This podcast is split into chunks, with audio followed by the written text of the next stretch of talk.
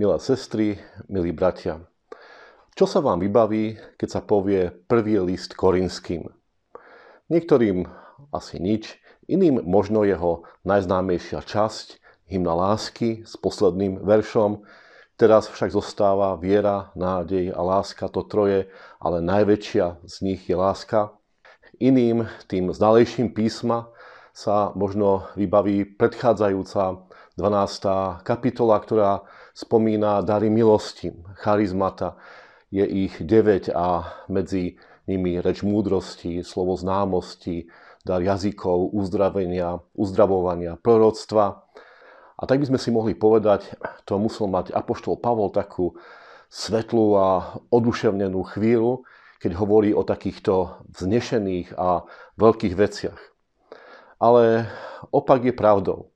Apoštol Pavol prežíval medzi kresťanmi v Korinte veľmi zložité, ťažké a krušné obdobie.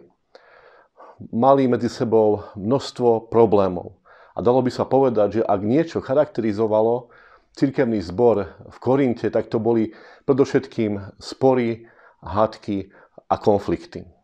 Tamojší kresťania sa napríklad vystatovali svojimi duchovnými darmi.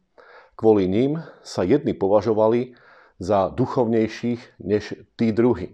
A zdá sa, že práve dar neznámych jazykov a proroctva bol medzi nimi v kurze. A Apoštol Pavol na adresu týchto hovorí, keby ste mali neviem aké dary, ak neslúžia spoločné veci, budovaniu spoločenstva medzi vami. Ak toto spoločenstvo nie je založené na vzájomnej láske a láske k Bohu, tak všetky tieto dary sú na nič. A tam nasleduje tá známa 13. kapitola, hymna lásky. A čo by som ľudskými jazykmi hovoril, aj anielskými, a lásky by som nemal, nič nie. Takže môžeme vidieť, problémy sa nevyhýbajú žiadnej cirkvi, žiadnemu spoločenstvu kresťanov. Keď sa však uchopia za ten správny koniec a keď sa riešia správnym spôsobom, môžu priniesť veľké požehnania. Kresťania v Korinte však mali aj množstvo iných problémov. Veľmi vážnym problémom bol nemravný spôsob života, modloslužba, vzájomné súdy, problémy v manželstvách, rodinách. Dokonca mali problém aj s apoštolom Pavlom. S dešpektom brali jeho apoštolát a mali problém aj finančne podporovať jeho misiu. Apoštol Pavol sa o týchto problémoch jednotlivo zmienuje, ale neostáva pri nich. Ukazuje ďalej, ukazuje viac, než sú tieto akokoľvek vážne problémy. Ukazuje na Krista, na vzkriesenie a na jeho druhý príchod. A volá, ak Kristus nebol skriesený, márna je vaša viera. A v 16. kapitole, vo veršoch 13 a 14, ktoré by som dnes chcel zvlášť zdôrazniť, vyzýva kresťanov v Korinte. Bdejte, stojte vo viere, zmužilí a silní. A všetko nech sa deje medzi vami v láske. Aj dnes máme kopu sporov, konfliktov a problémov. Snažíme sa ich riešiť.